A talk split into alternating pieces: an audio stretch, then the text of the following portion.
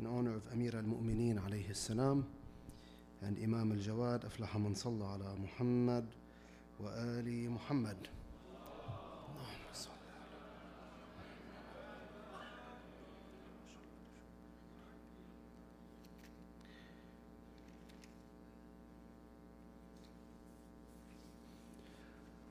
أعوذ بالله من الشيطان الرجيم بسم الله الرحمن الرحيم والحمد لله رب العالمين والصلاة والسلام على المصطفى محمد وآله الطيبين الطاهرين. اللهم صل على محمد وآل محمد وأجل فرجهم واللعنة الدائمة على أعدائهم أجمعين إلى قيام يوم الدين. رب اشرح لي صدري ويسر لي أمري واحلل عقدة من لساني يفقه قولي Respected scholars, brothers and sisters, Assalamu alaikum wa rahmatullahi wa barakatuh. First and foremost, we congratulate Sahib al-Asri wa Zaman, Ajallah Ta'ala Farajahu Sharif, the great Maraja, and all believers across the globe as we pass by the blessed birth anniversary of Amir al-Mu'mineen Ali ibn Abi Talib, salawatullah alayh. And as we've passed through the blessed birth anniversary of Imam Muhammad al-Jawad alayhi salam, we ask Allah subhanahu wa ta'ala to make us from their sincerest Shias in this world and the next بحق الصلاة على محمد وآل محمد اللهم صل على محمد وآل محمد وأجل فرجهم. It is narrated that Imam al-Jawad alayhi salam said that his grandfather, the commander of the faithful, said, قيمة كل امرئ ما يحسنه. Allah subhanahu wa ta'ala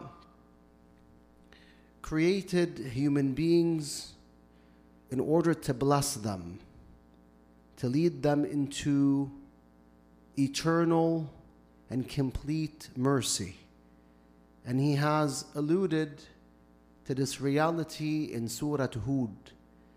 As He says, Subhanahu wa ta'ala, وَلَا يَزَالُونَ مُخْتَلِفِينَ Saying that the human beings remain in dispute. They differ with one another. إِلَّا مَنْ رَحِمَ رَبُّكَ Except for those whom your Lord has blessed. Then He says, وَلِذَلِكَ خَلَقَهُمْ and He has created them for that, meaning for that reason. He has created us to bless us, to lead us into what? Into full, real, and eternal mercy. However, it is the human being who unfortunately leads himself into Allah's wrath, into Allah's punishment through his disbelief and misbehavior. Allah Azza wa Jalla, on the other hand, created us to bless us. Hence, you realize that Allah Azza wa Jalla taught us through the Quran and through Ahlul Bayt salawatullah alayhim several deeds, many deeds which lead us where? Which lead us to God's mercy. Or say He taught us many deeds which bring down Allah's mercy upon us. One of those deeds is a deed taught by Imam al-Rida alayhi afdalu salatu wassalam. Shaykh al-Saduq rahmatullah alayh mentions in his book Uyun Akhbar al-Rida that one day Imam al-Rida alayhi salam said in the presence of Abu Salt al-Harawi who was one of the Imam's closest companions in Shias. He said, Rahimallahu abdan ahya amrana. May Allah bless a slave who revives our affairs. This is what? This is a word that many of you, if not all, have heard. Rahimallahu abdan ahya amrana. Abu Salt had a good question. He told the Imam alayhi salam, how does one revive your affairs? What is the meaning of that? Reviving the affairs of Ahlul Bayt, salamullahi alayhim. And so the Imam said, يتعلم علومنا ويعلمها الناس. He said, he should learn our sciences and teach it to the people. So the Imam is saying, if a person learns what Ahlul Bayt taught, he learns, for example, their narrations, peace be upon them, regarding tafsir or akhlaq, morals, or beliefs, or any other topic, and teaches it to the people, he will be reviving their affairs. Then the Imam said a golden word, teaching us one of the best ways through which we can call humanity, not only fellow brothers in Islam, but all humans to the path of Ahlul Bayt. What is that word? He said, فلو علم الناس محاسن كلامنا لاتبعونا. He said, if the people knew the beautiful words that we utter, the beautiful words that we say, then they would have followed us. Truly, if people knew the wise words that Ahlul Bayt uttered, the words that Ahlul Bayt alayhim salam presented, which are very and extremely rich in content, very and extremely eloquent, then they would have followed Ahlul Bayt because their words indicate that they are the Imams of truth, peace be upon them. If you ask what is one of the ways we can call people to the path of Ahlul Bayt, Imam Rida tells you, teach them what we say. Tell them what we said. Present, for example, Dua Abi Hamza Thumali to the people and tell me who will not be mesmerized when reading the words of Imam al-Sajjad salatu wasalam in that dua. Present the word of Imam al-Hasan salamullah alayh when he was on his deathbed and Junada bin Umayyah asked the Imam to advise him. So the Imam told him the following. This is part of the words he said. He told him, Yes, استعد لسفرك, prepare yourself for your travel meaning the travel to the hereafter.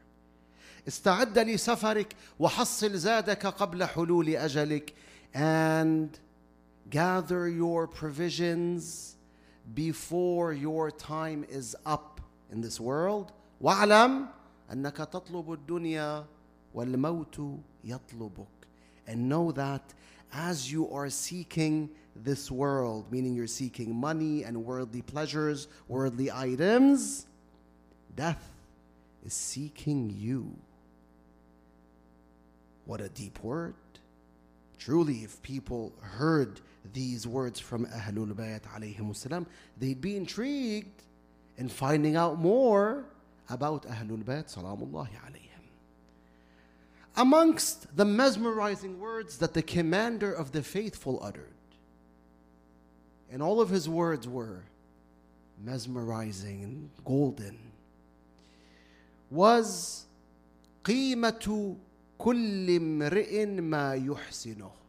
You see, one day the noble Sayyid known as Abd al-Azim al-Hasani salamullahi alayh asked Imam al-Jawad to narrate for him a bunch of traditions that he uh, received or heard from his forefathers. So the Imam shared with Abd al-Azim 16 traditions, all going back to To Imam Ali. One of them was this one the value of every human being lies in what he perfects. That is what? A concise yet deep word. The value of every human being, Ali says, the value of every human being lies in what he perfects. Sharif al-Radi rahmatullah when he narrated this word for Amir al-Mu'minin in Nahjul Balagha, he said this word specifically is priceless. It's beyond value. Why? Because the likes of Sharif al-Radi, they, they realize how deep the word of Amir al-Mu'minin is. Let's see how deep it is. If we ponder about this beautiful word for a minute or two, what can we understand from Amir al Mu'mineen? We can understand at least four points. How many? Four. Number one, Amir al Mu'mineen alayhi is telling us that the value of the human being does not lie in worldly possessions. It does not lie in material possessions. It does not lie in your wealth or your beauty, physical beauty, or other material issues. Rather, it lies where? In your qualities, your knowledge, your actions, your morals. It lies in these issues. Number two, when the Imam says, the value of every human being lies in what he perfects. The Imam is pushing us towards learning any beneficial type of knowledge, whether it's religious knowledge or academic knowledge. Why? Because he's telling you that your perfection, your value lies in what you perfect. And in order to perfect a particular thing or a particular deed, you're in need of what? Experience. You're in need of knowledge. And so the more knowledge you have, the more beneficial knowledge you acquire, then the more valuable you will be. Especially if you acquire the most important types of knowledge. What are the most important types of knowledge? They are the types of knowledge that will save us on the day of judgment, that will save us from hellfire and lead us into heaven, meaning beliefs, Islamic laws, and last but not least, morals. Number three, when the Imam says, قيمة كل امرئ ما يحسنه صلوات الله عليه How about a louder salawat?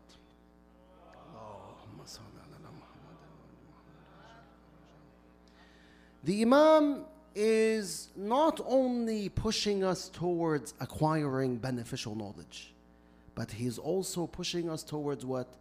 Implementing that knowledge, into perfecting our actions. Acquiring knowledge, acquiring beneficial knowledge is good. Islam encourages us to learn. The Prophet said, Sallallahu Alaihi Wasallam, Utlubul alim min al mahdi ila lahad, seek knowledge from the cradle to the grave. But Islam also emphasized on what? On observing our own deeds, on performing the deeds that please Allah, avoiding the deeds that displease Allah subhanahu wa ta'ala. So if I want to perfect my actions. As in, I don't want to, I don't want to commit any deed which displeases Allah subhanahu wa ta'ala, then I'm to have to do what? To implement my knowledge. I'm to have to implement my knowledge regarding, for example, beliefs, regarding Islamic law, regarding morals, etc. And by doing that, my value in the eyes of Allah subhanahu wa ta'ala will only elevate. That's the third point we derive from the word of Ali salawatullah alayh. One fourth and last point we derive is that when the Imam says قِيمَةُ كُلِّ مْرِئٍ مَا يُحْسِنُهُ he is reminding us of the superiority of Ahlul Bayt salamullah alayhim. One might say how? He didn't even mention Ahlul Bayt. Yes, explicitly he did not mention Ahlul Bayt, but Ahlul Bayt are mentioned implicitly. Because he's telling you the value of every human lies in what he perfects. And we know that Ahlul Bayt salamullahi alayhim were perfect from every single angle. In fact, in any field of religion or life, they were always at the peak. No one surpassed Ahlul Bayt in any field. Whether you're talking about knowledge, whether you're talking about bravery, generosity, sacrifice, certainty, reliance on God subhanahu wa ta'ala, you name it. They were always where? At the peak. And amongst them was the commander of the faithful, Ali Amirul Mu'mineen, who was truly Ali. No one surpassed him. Absolutely no one surpassed him. Other than, of course, Rasulullah sallallahu alayhi wa alihi wasallam. Ali was always at the peak in every field and especially in knowledge. After Rasulullah sallallahu alayhi wa passed away, the superiority of Ali in knowledge was greatly manifested to the Muslims. Why? Because, as many of you know, the Muslimin would go through predicaments. And the only one who would solve those predicaments would be Ali ibn Abi Talib. Christians would arrive, Jews would arrive, people would come and test the, you know, the person who's sitting on the Prophet's mimbar, sallallahu alayhi wa who's supposed to be the caliph of Rasulullah, right? The so called caliph. But that individual would fail in responding, in presenting the right answer. Who would come and save the day? Who would present the right answer? to show that Jewish man or Christian man or that individual that Islam does have the answers to your questions? Ali ibn Abi Talib, alayhi afdalu salatu wassalam. Indeed, no one could surpass him. Let me share with you a story on this regard, and we'll conclude our short lecture with this story after a loud salawat ala Muhammad wa ali Muhammad.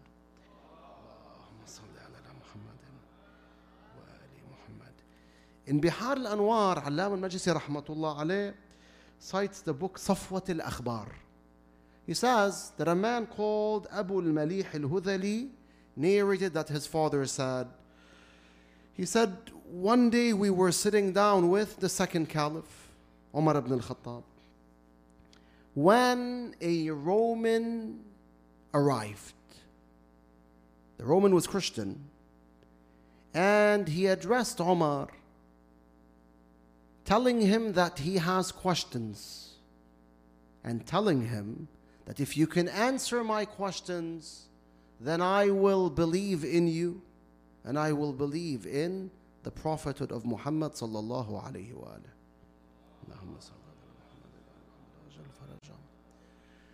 And so Omar told him, Ask whatever you want, O disbeliever. So he asked three questions that are quite intriguing and quite puzzling. He told him, Inform me about something that Allah does not know. Something Allah does not know. Obviously, if we were there, we'd say, What? Allah knows everything, which is the reality. So, how can you actually answer that question? Let's hear. Let's hear the response of Umar ibn Khattab and then the response of Amir al-Mu'mineen alayhi salam. So he told him, he told him, inform me about something that Allah subhanahu wa ta'ala does not know and inform me about something that is not with Allah and inform me about something that Allah does not have. Omar told him, You have solely come with the purpose of revealing disbelief, or you have only come with disbelief. As in, he did not have what? The answers to those questions. They were puzzling questions. Here, Amir al Mu'mineen Salamullah alayh emerged. The narrator says, at that point, the commander Salawatullah alayh made an appearance and he saw that Omar was depressed. So he told him, I see that you're depressed. What has happened? Omar told him the issue. He told him that this man, you know, presented questions.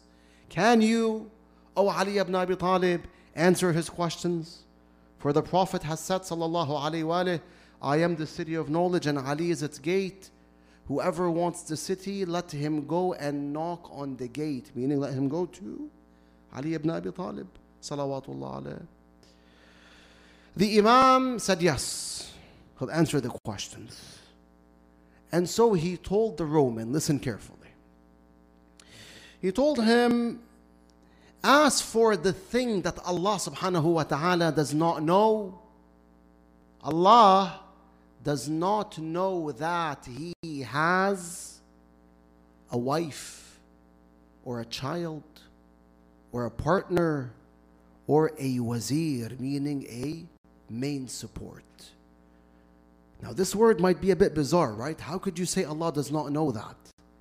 Allah knows that He does not have a partner or a wazir or a wife or a child. Correct. That is the meaning of Amir al Mu'mineen's word. See what Imam Ali is saying, salawatullah alayh, is that Allah's knowledge is infinite and He knows all things. He's aware of everything that we can imagine or not imagine. And Allah Azza wa Jal knows that there is no wife of His in existence. There is no child of Allah in existence. There is no sharik, a partner of God in existence. Hence, the Imam says that is the one thing that he does not know. As in, he knows that these things are absent, they're not present. That is the meaning. Then the Imam does what? He brings a Quranic verse which says the same There is a Quranic verse which makes the same statement. He tells his audience or the Roman, he tells him, he tells him that whatever I said is explained in the Quran. When Allah says, قُلْ أَتُنَبِّئُونَ اللَّهَ بِمَا لَا يَعْلَمُ Say, are you informing Allah of what He does not know? في السماوات والأرض as in, he's saying Allah Azza wa Jal knows everything that lies in the skies and everything that lies on earth. And he sees that there is no partner that exists in the skies or in the earth. There is no partner of God, no wife of God, nor child of God, etc. So that was the answer to the first question. Then he told him, Ask for the thing that Allah Ta'ala does not have Allah subhanahu as for the thing that does not lie with Allah Azza wa Jal, there is no oppression that lies with Allah Azza wa Jal. As in, Allah Azza wa Jal does not commit any injustice towards His slaves.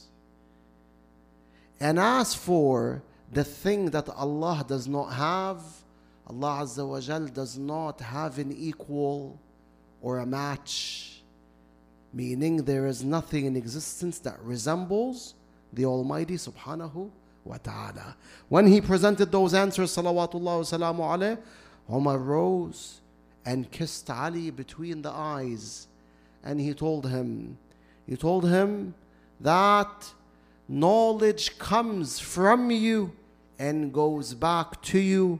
لولا علي لهلك عمر had it not been for Ali Umar would have been doomed at that point the Roman entered Islam upon hearing the answers of Amir al-Mu'mineen alayhi afdalu salat wassalam indeed he was Ali he was at the top at the peak at the top of the pyramid in all fields we ask Allah subhanahu wa ta'ala to be from his sincerest shi'as in this world and the next. Walhamdulillahi Rabbil Alameen. وصلى الله على المصطفى محمد وآله الطاهرين